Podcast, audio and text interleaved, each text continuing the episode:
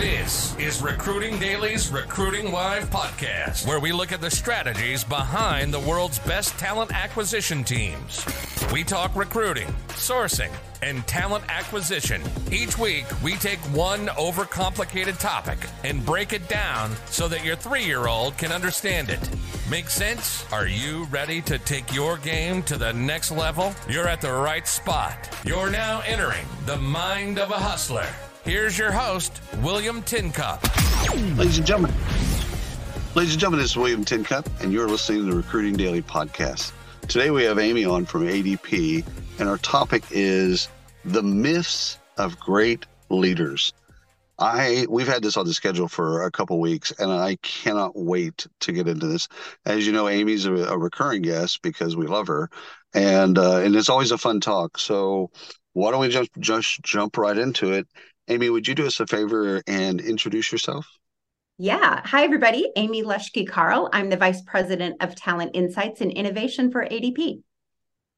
Now your title has changed a little bit because I, I, I noticed that, and so you're you're you're working more with ADP proper. Well, I always have, and I think we're the new title just kind of represents that a little bit better and represents the breadth of work that um, my team and I have been doing over the last couple of years. Perfect. Perfect. All right. So we're going to do some myth busting, which I love. But what are the myths? Let's start with kind of some of the some of the basic stuff for the audience. What are some of the common myths of great leaders? Oh my gosh, there's so many of them. I, I, I had to make a list. yeah, I had to make a list because there's so many of them. And I blame myself as a talent practitioner a little bit because of some of the things that I've always thought and always said and always tried to make happen. But I think, as so many of us who are in this world of helping leaders be better leaders and helping people do more better work, we, we've done all of those things, and yet it doesn't feel like the the leader expertise and the leadershipiness of people has really shifted all that much. I don't know about what your thoughts are around that, William. You have exposure to probably more people than I do. Well, you know, I think one of the things that that uh, I think this uh, kind of coming out of World War II and coming out of the military industrial complex, I think people thought of leaders historically of as as all knowing because of that model. You know, the the the military model is you don't really question a leader. You know, a leader says we're going to take that hill. Okay, like that's the that's the job, and I think that that model might have worked for a while, although there's probably a discussion there to be had. But I, I think that you know leaders don't know everything. And so i think that the the leaders that i see now that are more vulnerable is i, I like that. I, I don't know if that's perfect on in every situation but i like it when a leader says yeah i don't have the, all the answers. In fact that's why i need you to help me with these answers to grapple with these things. But i i do think that there for a time people just didn't question authority they didn't question their leaders. I think you brought up a really good point in that how we think about leaders and how we think about leading is contextual and yes. conditional. So there isn't a one size fits all. And maybe that's the first myth is that there's some magic, beautiful model that yep. every great leader fits into. And of course, there isn't. If you think about the two best leaders that you've ever had exposure to, and if you're lucky, this is rare thing, but if you're lucky, maybe you even got to work for one of them. They're very different. Mm-hmm. Great leaders show up very differently. They act very differently. They have their own different, you know, in our world, we would say unique strengths. Those those right. leaders are very unique. And the best leaders figure out how to create their own unique model. They don't try to fit themselves into one that that isn't them.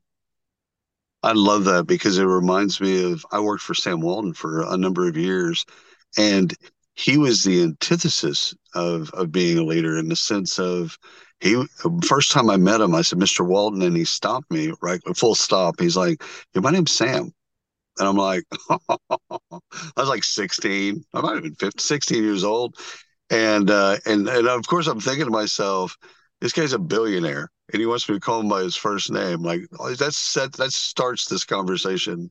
And every time I got to see him and work with him, uh, he was down to earth. Like we, we used to call it country savvy, but it's it's just he was down to earth And at any point, at any point when you would talk to him, he'd be like, "How's your family? How's how's your mom? You know, I know that you have a dog. How's your dog? You know, like rarely would it be about business. Now, occasionally it would. He he uh, he caught me one time in uh, Odessa where I'd redone the entire furniture model uh, and module, and uh, and so he he saw it and he loved it. But then he asked, and you know, is was a little bit less about my dog and my mom and all that other stuff. He was like, "Now, why did you do this?" I said, "Yeah, Sam, no one's going to buy a lamp in a box. You got to light them up. You got to put them up on the wall. You got to let people see the the the light bulb and just kind of put their hands underneath it and all that. And he loved it. Like he loved that I questioned authority. So there was he gave me some space, and uh, and he didn't you know he didn't fault me for it. And uh, and again, there was a business. There's a businessman inside of, or there was a businessman inside of Sam Walton. He just didn't show it to people all the time. Well, it's that's a really good example of someone who, if let's just say you tried to emulate him and be exactly like him, right. it, it most likely wouldn't work the same 100%. for you as it did for 100%. him. And yet, that's what we teach. I mean, you you as well uh, and I, both of us know and have seen all the circle models, all the pie oh, charts, yeah. oh, all yeah. the oh, circles yeah. mushed together about this is what great leaders do. And an interesting exercise for people to try is to say, okay, give me three descriptors of a great leader. So it's usually like collaboration and partnership or you know whatever communication. And you can take that thing, let's just say it's communication, and say, I want two leaders who are great at communication and tell me two really good leaders who aren't. Right, right. And once you kind of pose it in that way and push into a little bit those common descriptors, those things that we think everybody needs to be, there's always examples of folks who fit that thing and folks who don't. But they're so, still, but they but they can still be a great leader even if they don't do that particular trait well. Absolutely. Yeah. And you don't want I mean, one might argue communication, whatever that means, but people are going to do that in different ways, or yeah. Or collaborative. Like think about it this, and you think about we, um, and we talk about as well because we know the power of being a great coach. But not every leader needs to be a great coach. Weirdly, some leaders are much better advisors than they are coaches. Right, right. It's it's okay. interesting business schools are the worst at this. And of course, I can say this because I have an MBA and I, I, took two years out of my life and earned an MBA. But they teach exactly what you're talking about. They teach there is basically one model of leadership, and and people don't see themselves in it, but they try to then force themselves. You know, they try to emulate that behavior, which is worse, in my opinion, because it's disingenuous. Like that's not who they are and they're not dealing with their strengths they're dealing with a model kind of and again a, a, historical model that might have worked for some people and i'll just kind of put a couple of qualifiers on there might have worked uh, for some people but but uh, again business schools are horrible at this. Uh, i also think that if we get into the sports world i think that that that a lot of coaches get fired because they they they they're themselves. They do them and they're good at doing them and their model doesn't work and the the the team doesn't let them they don't, give them enough latitude to lead for enough time to then say your model works. Um, and, and it's like you, you're not coaching the same way that this other person coaches. It's like yeah because i'm not that person. Exactly. And we try to force fit someone into that model. And then even think about when we kind of rate people or do 360s against those right. models that right. they don't fit in. And we do things like you know send people to lots of training to be more collaborative and by the way it's not that we shouldn't be more collaborative we all of us probably should maybe be a little bit more collaborative but only to a certain extent there's a difference between proficiency like we need to be proficient at the skills we need to do our job right and being extraordinary at something. And extraordinary, your extraordinariness is unique to you, just like mine is unique to me. Right. We can both achieve proficiency at something. And that looks very, very much the same for, for us in the context if we're doing the same thing. So but take that, the word, uh, sorry, Amy. Yeah. Go ahead. No, go ahead. So take the word collaborative, and something that's coming into my mind is is is is it just that it's subjective and that people have different def- definitions, or is it that, uh, or possibly and or is it that the expectations of collaboration have changed? It's definitely an and.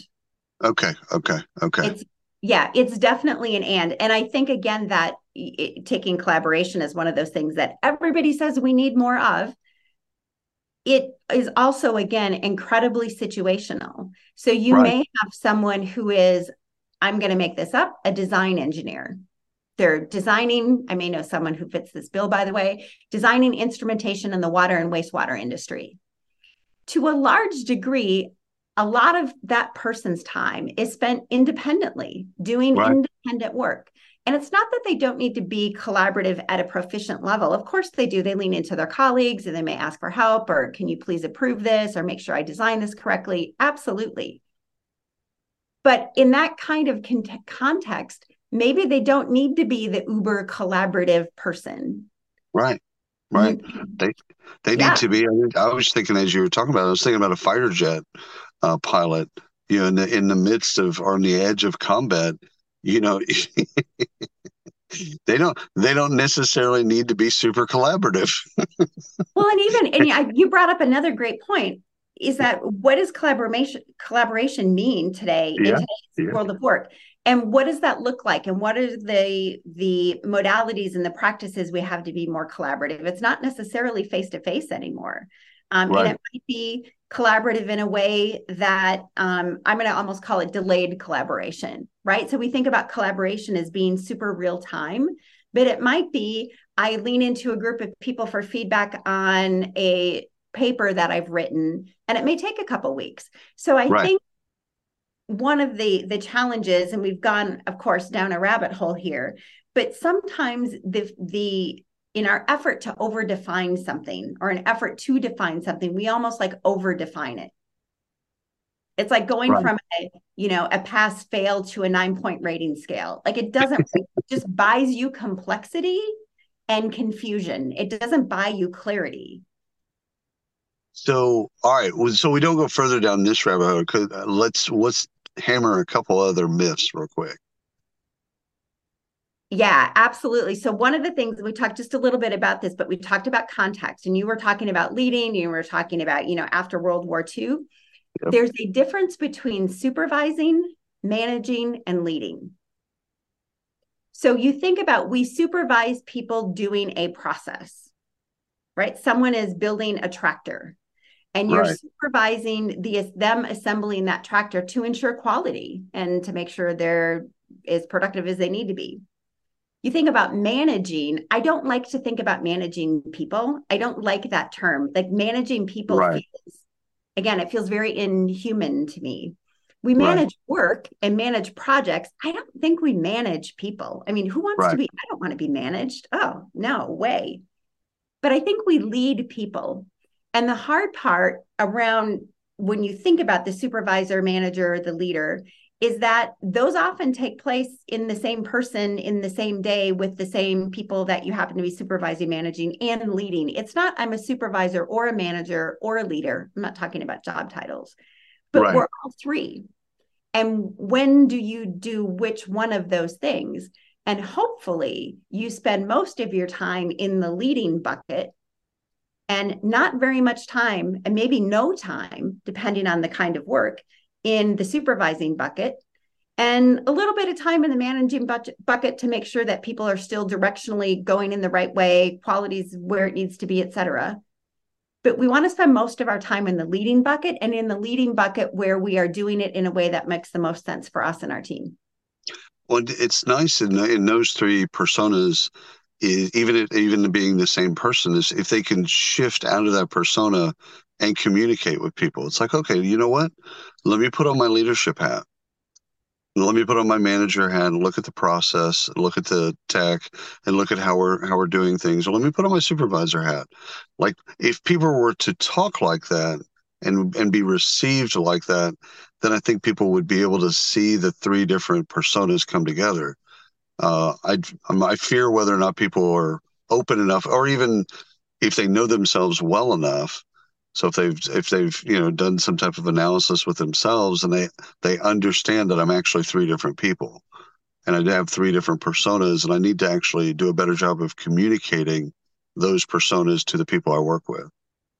Yeah, and I don't think most people certainly approach the job of leading others in that way with that right. thought process. Part of that is because we've not created a very grown up environment in which people work. Right. That's you know, we've created an environment in which we've set the expectations that first and foremost, your job as a person on an org chart who has people below you is really to supervise. That's like, right. That's, that's, that's right that's the environment that we've created as opposed to creating an environment in which hey you've got these people below you um, your job is to provide support guidance and direction to them it's not just supervise them right not to do their work although sometimes they may need help and sure yeah. but your job is to provide support guidance and direction to them in other words right. lead help be a leader to them and even the word leader gets a little yep fuzzy, right? Because it sounds very woo woo, right? It sounds like, you know what it sounds like. It just sounds kind of soft and fluffy. And not again that we need to over define that word, but I like to describe it again simply as providing support, guidance, and direction to someone else. So, what do you what do you think about the leaders, uh, especially from an employee's perspective? Is it is it uh, nature versus nurture? Is it something that leaders are born with and they have an innate and natural ability to lead? Or is it uh, that they're taught, like by being around other great leaders? Like, how do, where, where do great leaders come from? I think that is a fabulous question. In fact, that's one of the myths that with enough training, someone can be a fabulous, great manager. Like you, anybody can be an extraordinary leader.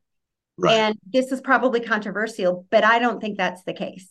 Yeah, me neither. I, I mean, we know we've all experienced, right? When you experience you know leading and working for someone or, or whether it be on a project team or whether they you report to them on an org chart if that were the case all of the investments that we've made as organizations we we would have figured that out by now right and we haven't and so not every leader not every person is is set up, if you will, to be a great leader. And some of that might, there may be cases of training. There's not one root cause, by the way. So it might be somebody hasn't received adequate training. It might be they haven't received adequate coaching. Maybe they want to be a great leader, but they have themselves have not had a support mechanism, for example, with a great coach to help them figure out where their own unique leader model is. That's a really common phenomena, by the way because we try to smoosh people into this model. We don't give them the space to be their own unique best leader, and we don't give them the resources to do that. The other thing that happens probably most frequently is that we promote people into positions, leader positions, manager positions, supervisor positions, because they're really good at their job. Mm-hmm. And what happens is we totally undermine the thing that we're trying to do, right? We're trying to, how do we help people be more productive? How do we help them do higher quality work? How do we help them do more differentiating work? So we take this person who's really good at their job, we promote them into a manager job, we take away the work that they love, and then we create this really complicated, messy, difficult set of things that we want them to do. And a lot of it's administrative. Call we call that a manager. You're managing that right. you know, your position. And we wonder then why most of those folks are not successful or happy. So we've removed, removed the thing that makes them happy at work and added a whole bunch of stuff that they don't really want to do I've seen this happen the most. It happens everywhere in the org, but I've seen this happen the most in sales where uh, a gal is killing it in sales, killing quota. She's wonderful. She's just a, a, pleasure to be around. And more importantly, she's killing quota and she's a great salesperson. And then all of a sudden they promote uh, her to a sales manager or sales leader. And um, and they don't give her the tools and resources in which to be a great or an effective leader of salespeople. And and and he or she fails because it's not as fun it's not what they signed up to do. Yeah, and and they're not good at it uh, because not not because they wouldn't be good at it, but because they weren't trained at it. And uh, but I've seen that happen a lot in sales. I'm, I'm sure I know it happens everywhere. I've just seen it a lot in sales. It happens everywhere. So let's talk a little bit about what some possible. I don't even want to call it a solution, but some things that organizations can do to help maybe let's call it neutralize that particular situation. Right. Because it's we're not going to get rid of that. There are not enough people who are passionate about being people leaders to fill all of the open people leader slots that we have. It's a we know this is a very very difficult job and because work isn't grown up we end up dealing with a lot of drama et cetera et cetera. It's it's not always a great thing to be in that position as right. a leader. Right. So there's a couple things that organizations can do and i highly recommend that they do to support how do we help people at least be proficient and so really kind of step one is let's expect everybody to be proficient at their job of leading and managing a team if we put them in that position we need them to be proficient well what does proficiency look like proficiency looks like this paying really really frequent attention to those team members about near term future work, like what's happening. We've talked about this, right? That practice of checking in with their people really frequently, super light touch. And it right. sounds like, what are your priorities this week? Do you need anything from me? And I want to make sure you're doing okay. Those right. three questions really frequently. If every manager, leader did that every week with all of their direct reports, if they took five minutes to do that, that's what proficiency looks like.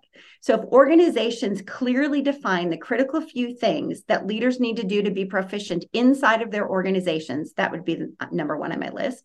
Do that. And you now at least have an organization full of proficient leaders. And we know from the data that when organizations, when leaders have their um, check in with their people every single week, they're two to three to four times more likely to be all in at work. That one simple practice. So, the second piece of that puzzle is to simplify. So, organizations, HR, high level leaders in organizations, what can you do to simplify the world work of managers? What can you do to take processes that are over engineered and overcomplicated, tasks, anything that you can do to simplify their world is going to pay back in droves for you because we've made that job not so great. It's a lot of stuff that has to happen. And we know the one thing that we absolutely need them to do is to pay more attention to their people. So let's create space for them to do that. I love that. You know, it's it's coming up on the hour and i don't think we got to like two of your myths maybe three so we're gonna have to we're gonna have to do a part two of this so that we get I would to love to do a part two. Let's do a part two. So, Amy, thank you so much for carving out time for us in the audience. Well, thanks so much for having me. As usual, William, it's been a great, great couple minutes here talking with you about hot topics in the world of work. 100%. And we're going to do a part two. That way we can cross these off the list and then deal with the other parts on your list. So save your list so that we can actually do the other parts. I look forward to it. Can't wait. Absolutely. And thanks for the audience listening. Appreciate you. Until next time. You've been listening to the Recruiting Live podcast by Recruiting Daily. Check out the latest industry podcasts, webinars, articles, and news at recruitingdaily.com.